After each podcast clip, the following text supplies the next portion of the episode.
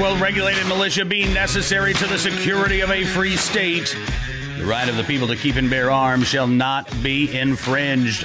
Welcome to another edition of Bearing Arms Cam and Company. My name is Cam Edwards. I am so glad you've joined us on the program. You know, I said there was a 10% chance on uh, Tuesday that we would not have a show on Wednesday. As it turns out, that uh, 10% chance turned into a 100% chance. But I am glad to be back behind the microphone with you today. We've got a, a great show on tap. Mr. Mark Walters is going to be with us, the host of Armed American Radio. Uh, in fact, we're going to get to our conversation here momentarily because uh, it's a beefy one. Talking about this new bill in, uh, it's not even a new bill, it's a new law in California that completely eradicates the privacy of California gun owners because it makes available their personal information, including their names, addresses, uh, to anti gun academics who would like to get access to that information for whatever purpose, uh, as long as they are affiliated with an academic an- institution, uh, then they can get a hold. They don't even have to be a, a, a Californian. You could have uh, anti gun researchers uh, in uh, places like Massachusetts or New York State uh, who want to get a hold of this information. And under this new law in California, the personal details of legal gun owners in California will now be open for them to peruse. Uh, Mark has been looking into this, and um, like I said, we've got a, a beefy discussion, including, and it's not, I, will I'll forewarn you here. Uh, the prospects of challenging this law in court right now, unfortunately, do not look that great. But Mark Walters is going to explain why. Take a look and a listen. Mr. Mark Walters, thank you, sir, for coming on the program. It's so good talking with you today. Cam, it's always a pleasure, brother. Great to be with you. Great to be able to see you today. How are things going? You know, I, I, listen. We, have got some some good news, I think, in terms of uh, uh, Second Amendment uh, uh, news. We've got some bad news, unfortunately, as well. And you know, let, let us talk about some bad news stuff uh, because you know California is sort of. If you want to see where the gun control advocates are hoping to go, just look at what they're doing in California. Uh, and we just saw Gavin Newsom sign this freaking awful bill, Mark, that just obliterates the the privacy rights of gun owners in the state of California. It's bad. It's the worst I've ever seen, Cam. I've read into this, I've looked at it deeply, and I don't know that there's anything we can do about it because it is legislation that has passed the California Assembly and it has been lawfully signed by the governor. Californians don't have a lot of recourse here, and that begs the following questions, Cam. How do we end this? Where does this go? What do California residents have left to fight? Where's the red line? I mean, we could get pretty deep in the weeds with something like this, but as it stands now, just for the viewers, a little bit of background Assembly Bill 175 is what we're talking about. That bill compels, under California law, signed into law last Thursday, the Department of Justice in California to disseminate the private information of every single gun owner. In this particular case, it starts with UC Davis, but it also provides for any other legally accredited research institute that might be nonprofit. That means every university around the country that requests the information from California gun owners, the Department of Justice, under law, now must provide that information. So, this is the danger of compliance with any registration scheme. Cam, how long has California had registration schemes, brother. This has been going right. on in California for decades. It hasn't been a. I'd like to say it was a slow creep over the last couple years, but it's not. And people have been complying with it for years. Look where it's gotten them. Now, I would like to think, and I'd love to hear your response, but if they're if they're looking at gun violence study, which is what this is for, supposedly, mm.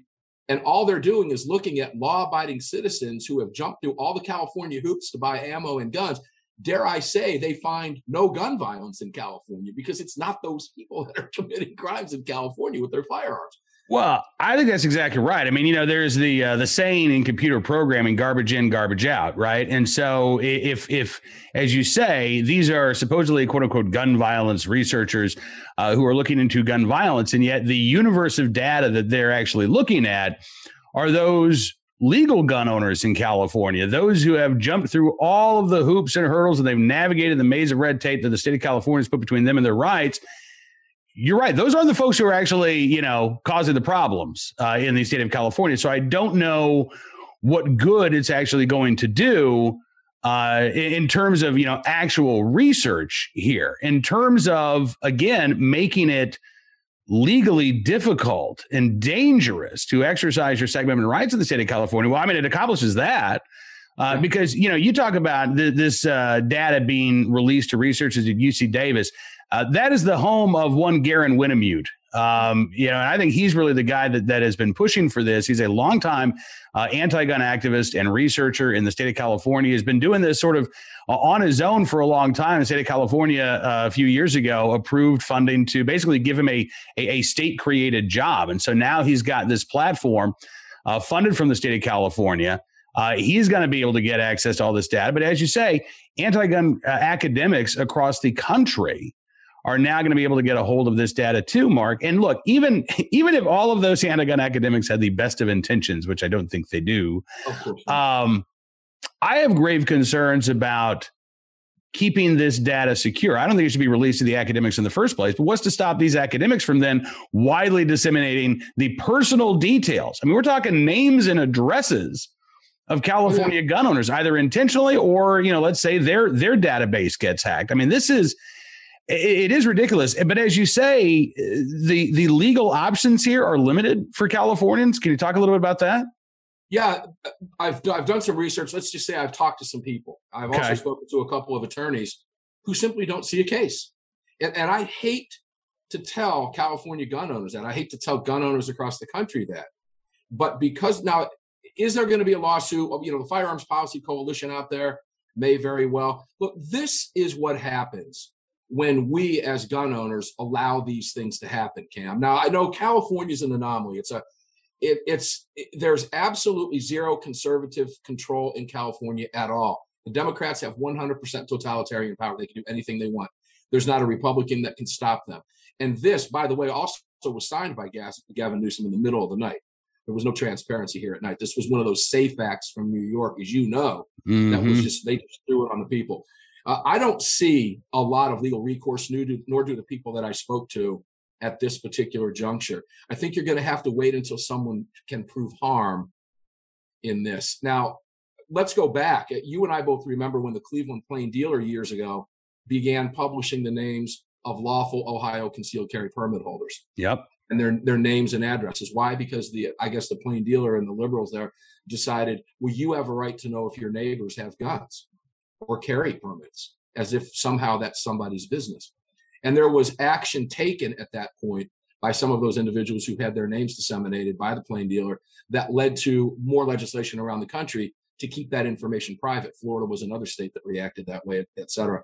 But I don't know what Californians can do at this stage of the game. I will say this, let's back up a little bit because this is fascinating. Where do we draw the line, Cam? Where does that, does one person stand up at this point because you can't stop it now. Your name's in a database. So let's go backwards. No, I'm not going to comply. Let's use Connecticut as an example. You remember shortly after Newtown, I believe governor at that point was Dannel P. Malloy, if I'm not mistaken. Mm-hmm. Rabid anti-gunner who immediately uh, jumped all over and pounced all over what happened in his state in Newtown. Awful situation.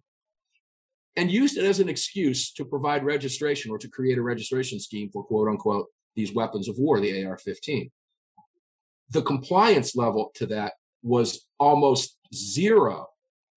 And people like me were begging Newsom and the brown shirts to start making arrests, start going after the people that are not complying. You know, literally baiting them to do that. Of course, they didn't. And virtually nobody in Connecticut registered. Maybe if that had happened in California 25 years ago, Californians wouldn't have found themselves in the situation they're in. I don't know the answer to the question, but this is folks, this is the danger of registration. This is the danger of willful compliance when you're dealing with a totalitarian government like you are in California at the state level. And let me, what happens in California, Cam, doesn't stay there, as you well know. You ever get behind the wheel of a car or bought any product out there? This product is known by the state of California to cause something liberal cause. Right. This goes deep to everybody around the country. Our biggest hope in this case, I think, Cam, is a positive outcome and a very broad decision by the Supreme Court and the right to carry laws on the November 3rd hearing that we're going to get that decision come down in June of next year. I think for California, that's pretty much the only hope they have. In any other blue state that's hindered, these legal gun owners that are hindered by these blue state laws, Uh, as you and I both know, the district courts have asked those of us like us and the Second Amendment Foundation, FPC, and others to hold off on filing any Second Amendment related cases until they can get the Supreme Court case heard. So yeah. there's a lot of positive stuff going on. So not all negative. I think this is California's only option, Cam. I, I I've looked at this thing sideways from Sunday, and I don't see any recourse here unless someone can show some harm you know and, and and again i mean once you've shown harm the damage obviously ha- has then been done. Um but you know well, how do you describe harm? What's well, harm in this situation right? Exactly well i mean yeah i mean if you can show look uh, uh it's going to be very difficult to do that because let's say that you're the victim of a burglary uh, and your guns are stolen. Um, can you prove that the burglar uh, gained access to that private information uh, it's going to be difficult to do. You're right. But you know, you talk about this stuff not staying in California. Mark, we've seen the CDC director, Rochelle Walensky, uh, talk over the past few weeks, and I'm sure you've seen the same push oh, uh, from the anti-gun media over the past few days to have the CDC uh, investigate gun violence as a public health crisis. Uh, that that concerns the heck out of me because let's say that the CDC, all of a sudden, let's say uh, Democrats in Congress want to slip a rider uh, into the CDC's funding that allows the CDC access to the identifying information of gun owners in those states that have similar registration or licensing requirements. Um, what's to stop Democrats from doing that? You know, it's not necessarily going to well, be a standalone bill, but they could tuck it into a 1,400 page piece of legislation. And we'd be lucky if we spotted it beforehand. Well, you know, words mean things. And what you're talking about, your fear is well founded. And on the California's micro level right now, but let's take it to the macro. You just nailed it if the CDC is able to get that is, is able to get the funding, and let's look at how they're couching the words because words mean things. As you well know, they've been creeping in with that gun violence is a health epidemic. Gun violence is at epidemic levels. This is a national health crisis. These are the same code words they've been using with COVID. And we've got a sitting president right now that can issue a mandate because it's for the best interest and health of the nation. It's a violation of the Constitution. And we know that. But what's to stop him from doing the same thing by couching gun violence, to use their term, in the same frame that they're now going along the lines of with COVID, for example, to keep a president from mandating a national registration, whatever the case may be. People tell us we're nuts. Ah, they never want to come and get our guns until hell yes, we want to come and take your guns. So we've got to start paying attention to this as rights activists and as gun owners very, very carefully because when the Democrats say things, every once in a while they slip up and they're honest, as Ted Cruz said the other day. It's really funny what happens when a Democrat slips up and a little bit of honesty comes out. We find out, in fact, what it is they want to do. For example, when uh, Beto O'Rourke on that stage, you'll remember this, Cam. What were there, 2,200 candidates at that time running? Yeah, right. Okay. And Beto O'Rourke made that statement, and I'll never forget Kamala Harris and the rest of them on that stage all nodding in agreement and the liberal crowd applauding the statement, hell yes, we want to come and take your guns.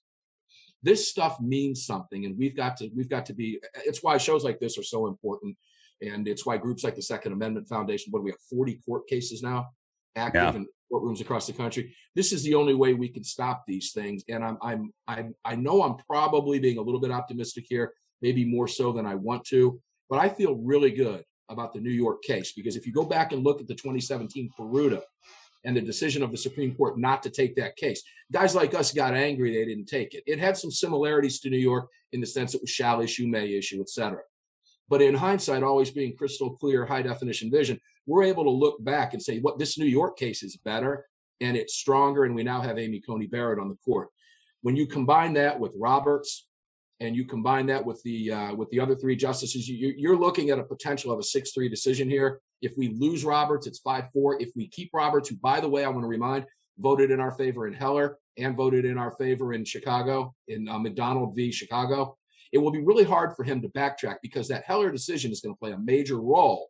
What Scalia left out in that decision is going to come up in this New York case. So Heller is going to play a vital role, the reading of Heller and its intent particularly if Thomas gets the pen and gets to write that opinion. We could see a 6 3 decision and it could be very, very broad. So I'm hopeful that that New York case can put a nail in the coffin of some of this garbage we're seeing across these blue states. I'm hoping. Yep. I got my fingers crossed as well. And of course, the courts consider a number of other cases, including Young versus Hawaii out of the Ninth Circuit, which is uh, sort of the bookend to the Peruta case that you just mentioned, because Peruta, the Ninth Circuit said, no, there's no right to carry a concealed firearm under the Second Amendment. And in Young, they said, no, there's no right to openly carry a firearm under the Second Amendment. Uh, so, you know, the Ninth Circuit has basically said the right to keep and bear arms does not protect the right to bear arms. We'll, we'll see uh, what the Supreme Court does with that case if they, you know, hold it over until after they issue the decision in uh, the New York case. But, you know, we've got New Jersey's mag ban that's up before the court right now. Uh, and and I am I too, Mark. I'm cautiously optimistic that the court is going to not shy away uh, from some of these cases because we've had a number of justices who have complained about the Second Amendment being treated as a second class right, uh, and that's exactly what is happening here in California. It's not even been treated as a right; it's treated uh, as simply as a privilege uh, to be doled out by the state. Uh, and of course, once you have been granted that privilege to own a firearm uh, all of your uh, personal information is now subject to uh, to public scrutiny. Hey, Mark, before we run out of time here, tell folks how they can uh, catch up with you on Armed America Radio. ArmedAmericanRadio.com and ArmedAmericanNews.com for everything Armed American Radio. You can catch the show on nearing 250 radio stations around the country. We're airing six days a week now. Monday through Friday live, 4 to 5 p.m. on dozens of radio stations. Most of them are running it at various times on the networks around the country. And the, of course, the live show on uh, Sundays, 8 to 11 p.m. as well on near 250 radio stations. You can catch everything there. One quick thing though about Peruta before before you let me go, we have to keep in mind that that Peruta case had nothing to do with concealed carry and the Second Amendment. The Ninth Circuit decided to insert that in there themselves, so that wasn't even a part of that case. That's how bad they are out there. So hopefully this hopefully the SCOTUS case in New York fixes that as well. Absolutely. Mark, always a pleasure, man. Even when the news is not great, I enjoy spending time with you. Thank you so much for coming on the program, and I hope we get a chance to do this again soon. Likewise, anytime. Thanks, brother. Keep up the fight. Appreciate Mark joining us on the program and uh, looking forward to having him back again very soon. Uh, let's turn our attention now to today's armed citizen story, our good deed of the day and our uh, recidivist report. We'll start there. And, you know, something I mean, I'm flashing back to something Mark said, but what is the point? If you're trying to investigate gun violence, quote unquote, what is the point of digging into the details of legal gun owners in California, given that they're generally speaking not the ones who are committing violent crimes? Well, take a look at today's recidivist report from New Orleans, Louisiana where a second suspect has now been booked in the murder of a motorcyclist who was killed on the west bank of the Mississippi River last year. According to uh, NOLA.com, uh, the suspect who was arrested in the death of James White, who was murdered while riding his motorcycle last year, 19 year old Jacory Davis, already known to law enforcement because just a couple of years ago, Back in 2019, uh, Davis pled guilty to possession of a weapon on school grounds. Uh huh. In May of 2019, he had been arrested earlier in the year after a school resource officer saw cell phone video of Davis flashing a 9mm pistol while in a classroom in Marrero, Louisiana. The uh, video had been uploaded to Snapchat. The officer went to Davis's classroom, confiscated the firearm, which, by the way, turned out to be stolen, and arrested Davis. And do you know what happened to young Mr. Davis in that case? Possessing a stolen firearm in a school, and Jacory Davis received two years of probation. That's it. Not a day behind bars. Yeah. And now, Jacory Davis charged with being a felon in possession of a firearm, as well as second degree murder uh, and uh, aggravated assault. This time, if he's convicted, or more likely offered a guilty plea, perhaps there'll be some time behind bars as a result. But uh, when the state of Louisiana had the opportunity to ensure some consequences for young Mr. Davis's actions, bringing a stolen handgun into a school. Instead, they gave him a slap on the wrist and sent him on his merry way. Yeah.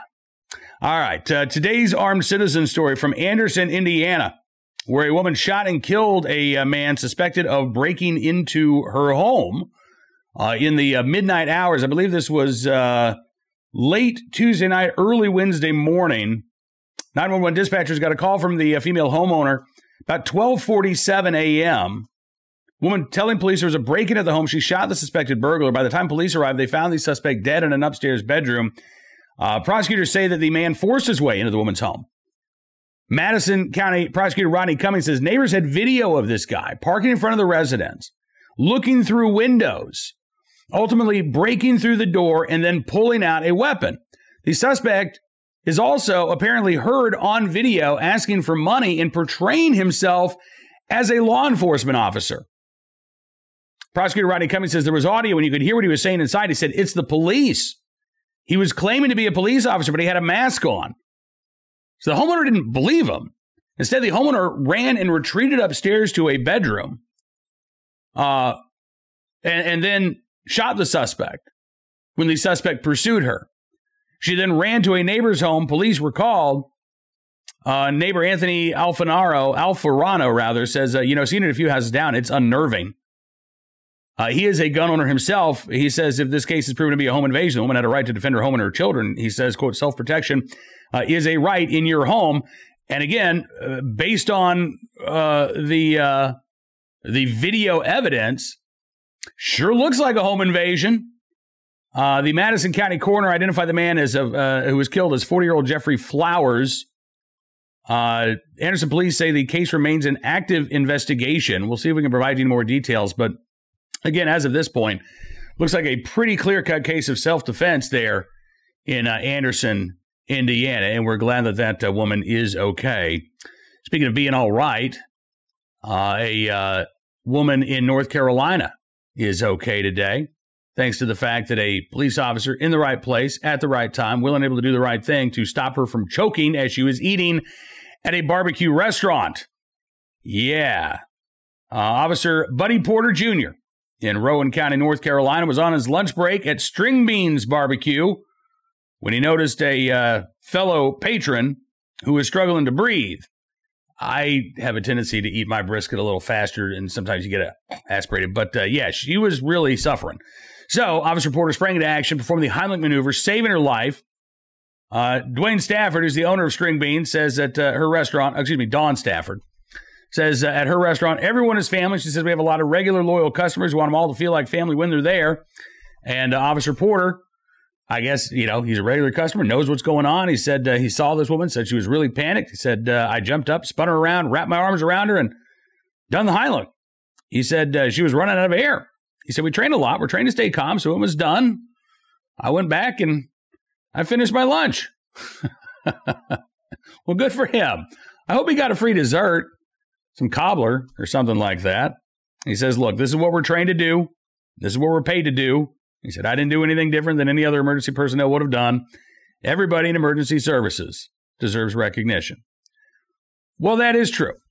That is true. It, it, it is a part of his job description. But I'm glad that he did not panic. I'm glad that uh, when the opportunity presented itself, by the way, first time in 22 years as a police officer that he's actually had to perform the Heimlich maneuver.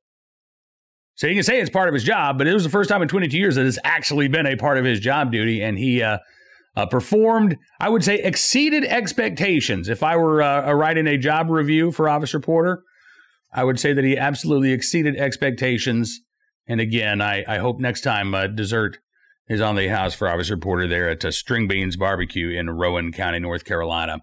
All right, that is going to do it for this edition of Bearing Arms Cam and Company. Want to thank you for being a part of the program. As always, also would encourage you to check out the website, bearingarms.com. We've got the uh, news about Smith & Wesson relocating its headquarters from Massachusetts down to the uh, more Second Amendment friendly state of Tennessee. We've got uh, several uh, stories about David Chipman's first public interview since suffering his embarrassing defeat as uh, Joe Biden's nominee to become the permanent director of the ATF and uh, several other issues that uh, I think you will be uh, quite interested in when it comes to your right to keep and bear arms. If you like what you see, of course, we always encourage you to become a VIP member of BearingArms.com. All you have to do is go to BearingArms.com slash subscribe. Use the promo code GUNS. You can get 25% off of your membership. Uh, we certainly do appreciate your support. It allows us to do things like bring you Bearing Arms Cam and Company. Uh, but we also want to give something back. So you'll get exclusive analysis, commentary, news stories you won't find anywhere else as part of your VIP experience. It's our way of saying thank you because your support really does make a difference. All right, I hope you have a great Friday and a wonderful weekend. We will be back on Monday with more of the latest Second Amendment news and information from all across this great nation of ours. Until then, be well, be safe, and be free.